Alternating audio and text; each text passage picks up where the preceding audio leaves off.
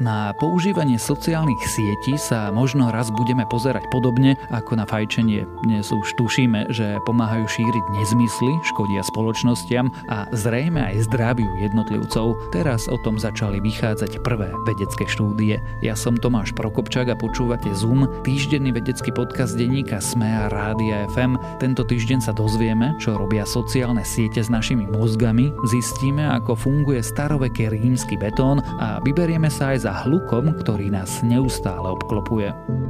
Ďakujeme, že ste hlbaví, ste tolerantní, ste nadšení, ste horliví, ste chápaví, ste kritickí, ste citliví, ste zvedaví, ste vnímaví a pozorní, ste nároční aj objektívni.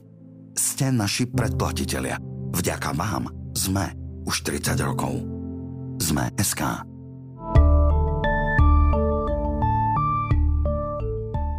Ak máte 40 a viac rokov, zažili ste detstvo bez internetu, také, v ktorom sa najväčšie dobrodružstva odohrávali na ulici pred domom a stretávať sa s niekým znamenalo fyzickú prítomnosť. Ak to predostriete dnešným tínedžerom, budú sa na vás v tom lepšom prípade pozerať s nepochopením alebo jemným úškrnom na tvári. V horšom možno aj utrúsia nejakú poznámku o tom, čo to bol za život. Dnešok si už totiž bez internetu a používania sociálnych sietí ani nevedia predstaviť. Pre mnohých sa dokonca stali hlavným zdrojom spätnej väzby, ktorú od svojich vrstovníkov dostávajú no, prostredníctvom lajkov, srdiečok, komentárov a zdieľaní. Niekedy sa až zdá, že prúd virtuálnych informácií je nezastaviteľný. Preto nie je divu, že vedcov stále viac zaujíma nie len to, ako sociálne siete vplývajú na duševné zdravie, ale aj to, či dokážu meniť mozog dospievajúcich.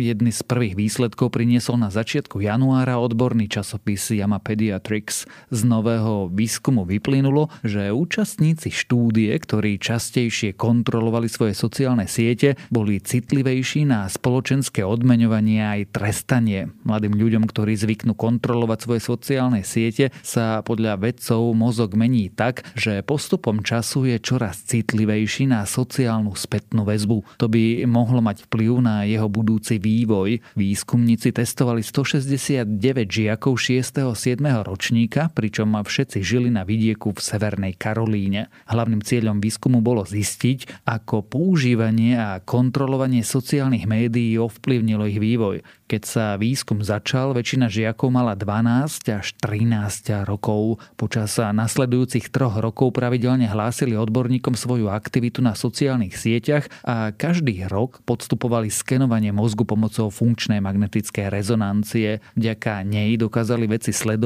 ich nervové reakcie na zobrazenie pozitívnych a negatívnych sociálnych informácií, napríklad nahnevanú a veselú tvár. Žiaci, ktorí uviedli, že pravidelne kontrolovali sociálne siete vykazovali väčšiu citlivosť v niektorých častiach mozgu, napríklad v amygdale. Naopak tí, ktorí sociálne médiá sledovali menej často, vykazovali aj podľa rezonancie v týchto oblastiach menšiu citlivosť. Napriek tomu, že zatiaľ nie je jasné, či nervové zmeny viedli k zmenám správania, teda či žiaci, ktorí aktívne sledujú svoje sociálne siete, majú aj zvýšenú úzkosť alebo trpia závislosťou, štúdia ale preukázala silný súvis medzi návykom na sociálne siete a väčšiu citlivosť na spätnú väzbu. Odborníci však upozorňujú, že nemôžu s istotou povedať, či jedno spôsobuje druhé, rovnako ako sa nedá povedať, či zvýšená citlivosť, ktorú žiakov zaznamenali, je dobrá alebo zlá.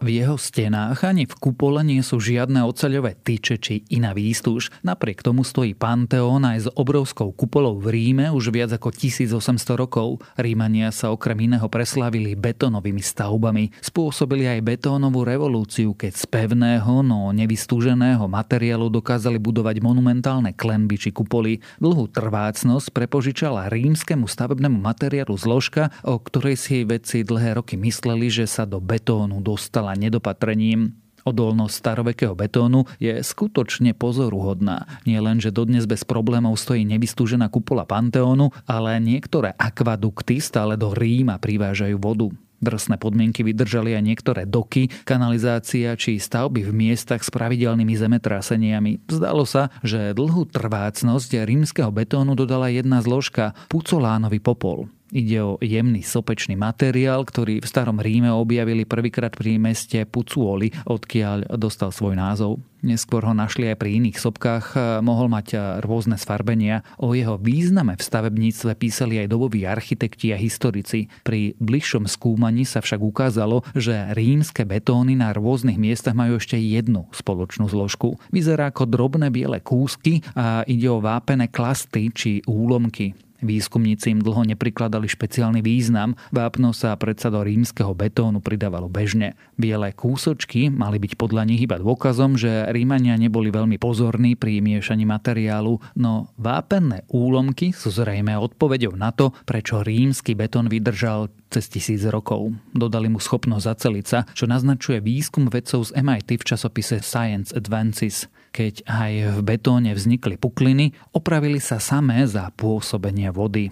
Vápno poznáme v dvoch formách. Žieravé nehasené vápno vzniká zahrievaním vápenca a hasené vápno sa vyrába z nehaseného pridávaním vody, teda hasením. V stavebníctve sa zvyčajne využíva hasené vápno, ktoré už netreba špeciálne pripravovať. Takýto postup predpokladali veci aj u Rimanov, no zdá sa, že betón vyrábali priamo s nehaseným vápnom, čo mu dodalo špeciálne vlastnosti. Tento proces označujú vedci ako miešanie za horúca, keďže pri použití nehaseného červeného vápna v zmesi vzniká teplo, má dve výhody. Prvou je, že keď sa betón pri miešaní zahreje, vznikajú chemické zlúčeniny, ktoré by pri použití haseného vápna nevznikali. Zvýšená teplota zároveň znižuje čas vytvrdzovania tuhnutia, keďže sú všetky reakcie urýchlené. Samooprava betónu vyzerá tak, že pukliny sa tvorili najmä v oblastiach, kde sa nachádzali vápenné úlomky. Do pukliny sa potom dostala voda a vápno s ňou reagovalo vytváraním hmoty, ktorá skryštalizovala na uhličitý vápenatý vyplnila tak trhlinu. Pukliny sa opravili ešte predtým, ako by sa v stavbe rozšírili a narušili jej statiku. Vedci v laboratóriu takýto materiál simulovali, urobili v ňom puklinu a tá sa do dvoch týždňov zacelila. Bez použitia nehaseného vápna by k takejto oprave nedošlo. Tým vedcov teraz pracuje na komerčnej verzii takéhoto spojivového materiálu. Ak sa na ulici trochu poobzeráte, všimnete si, že množstvo ľudí nosí slúchadla. Cestu do práce, do školy, domov či presun na stretnutia si totiž vyplňame počúvaním hudby, podcastov či audiokníh.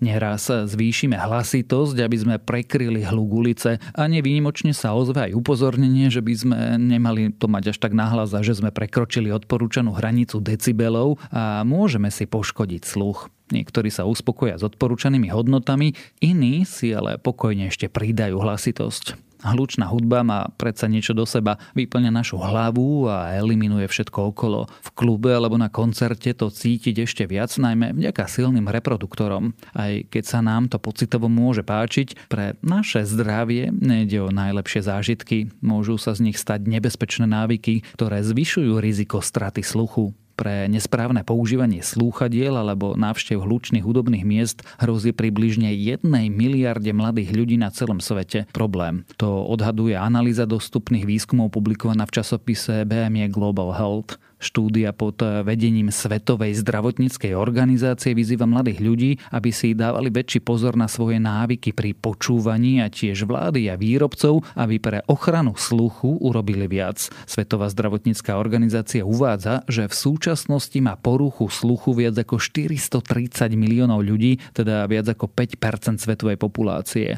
Odhaduje sa, že do roku 2050 ich počet vzrastie na 700 miliónov. Nebezpečné návyky má podľa analýzy pri používaní slúchadiel 24% mladých a takmer polovica bola vystavená nebezpečnej hladine hluku napríklad na koncerte či v nočnom klube. Na základe kombinácie týchto zistení VHO odhaduje, že 670 miliónov až 1,35 miliardy mladých ľudí môže byť ohrozených stratou sluchu. Dáta čerpá z 33 štúdí publikovaných za posledné dve desaťročia v angličtine, španielčine, vo francúzštine aj v ruštine, ktoré zahrňali odpovede od viac ako 19 tisíc účastníkov vo veku od 12 do 34 rokov. Najlepším spôsobom zníženia rizika straty sluchu zo slúchadiel je znížiť hlasitosť a počúvať hudbu kratší čas. V hlučnom prostredí nám môžu skôr pomôcť slúchadla, ktoré potláčajú hluk. V prípade hlučných podujatí radi štúdia zobrať si so sebou štuple do uší. Ak ste rodičom, dôležité je aj pozrieť sa na hračky, s ktorými sa hrajú vaše deti. Mnohé z nich môžu vyprodukovať hluk v hodnote aj 90 decibelov, čo je podobné kosačke na trávu. Hlasitosť môže niekedy dosiahnuť až 120 decibelov, keďže deti sa často hrajú s hračkami v blízkosti tváre a to je hluk, aký vydáva lietadlo pri štarte.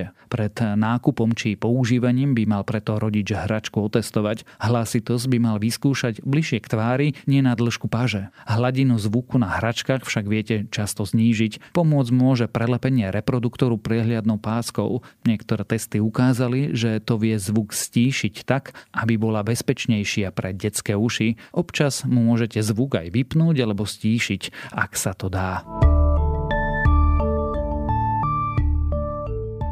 Ďalšie správy z vedy. Muži sa stávajú otcami vo vyššom veku ako ženy matkami a platilo to aj v dávnej minulosti. Vedci sa na základe mutácií v DNA pozreli, kedy sa ľudia za posledných 250 tisíc rokov stávali rodičmi. Muži bývali v priemere o 7 rokov starší ako ženy. Organizácia Spojených národov potvrdila, že rok 2022 bol jeden z 8 najteplejších v histórii meraní. Minulý rok bola zároveň priemerná teplota o 1,15 stupňa vyššia ako teplota pred priemyselnou revolúciou. Najteplejším rokom bol zatiaľ rekordný rok 2018. Vedci narazili na prekvapujúcu magmatickú komoru, ktorá rastie v stredozemnom mori. Nové technológie odhalili, že sa nachádza pod aktívnym podmorským vulkánom Kolumbu nedaleko Santorini. Prítomnosť takejto komory zvyšuje pravdepodobnosť, že sopka v budúcnosti vybuchne. NASA ukázala svoje plány na nový teleskop, ktorý by mohol hľadať život na mimozemských svetoch. Prvé návrhy hovoria o teleskope veľkomasy ako je ďalekohľad Jamesa Weba, ktorý by mohol pátrať po exoplanetách podobných Zemi. Ak by projekt prešiel, do kozmu by sa teleskop mohol dostať v 40. rokoch. Ak vás správy z vedy zaujali, viac ich nájdete na weboch tech.sme.sk a primár.sme.sk. Počúvali ste Zoom, týždenný vedecký podcast denníka Sme a Rádia FM. Zoom nájdete vo vysielaní rána na fm vo vašich mobilných podcastových aplikáciách, na streamovacej službe Spotify alebo na adrese sme.sk lomka Zoom. Ja som Tomáš Prokopčák a texty napísali Denisa Koleničová, Michaela Čomeková a Renáta Zelná. Za zvuk ďakujeme Viktorovi Hlavatovičovi a za postprodukciu Kristine Jančovej.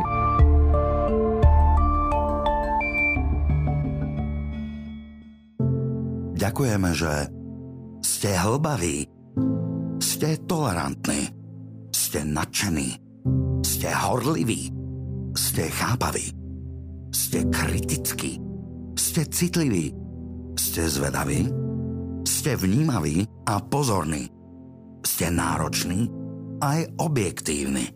Ste naši predplatitelia. Vďaka vám sme už 30 rokov. Sme SK.